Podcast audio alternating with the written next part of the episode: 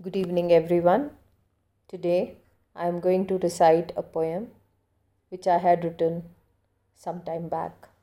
It's about a person who is thinking that he is locked inside, and through the window he is watching the sun. Glimpses of the sun flickered like a candle in the wind. Through the broken window, they would play hide and seek. There, yet not there, the shards lay on the floor beside me. I wanted to catch the sun and run its warmth through my fingers, but it would slip. My feet bled as I walked on the millions of pieces lying near me. In confusion, in anger, in hurt. Who had broken the window for me? To be in pain from the broken glass?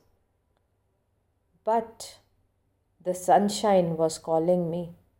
It was intoxicating, and it led me to it, urging me, beckoning me to follow the light. I walked, bleeding, sore, yet hopeful of a way out from this pool of thorns.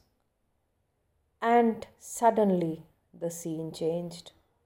The sunlight filled me, engulfed me. The shards disappeared, as did my pain. The questions ceased. Who broke what, and why, and how?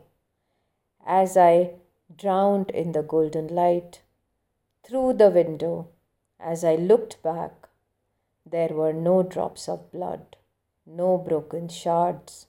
It was an illusion of my own making. For now, I was outside, soaking in the sun, leaving the darkness behind.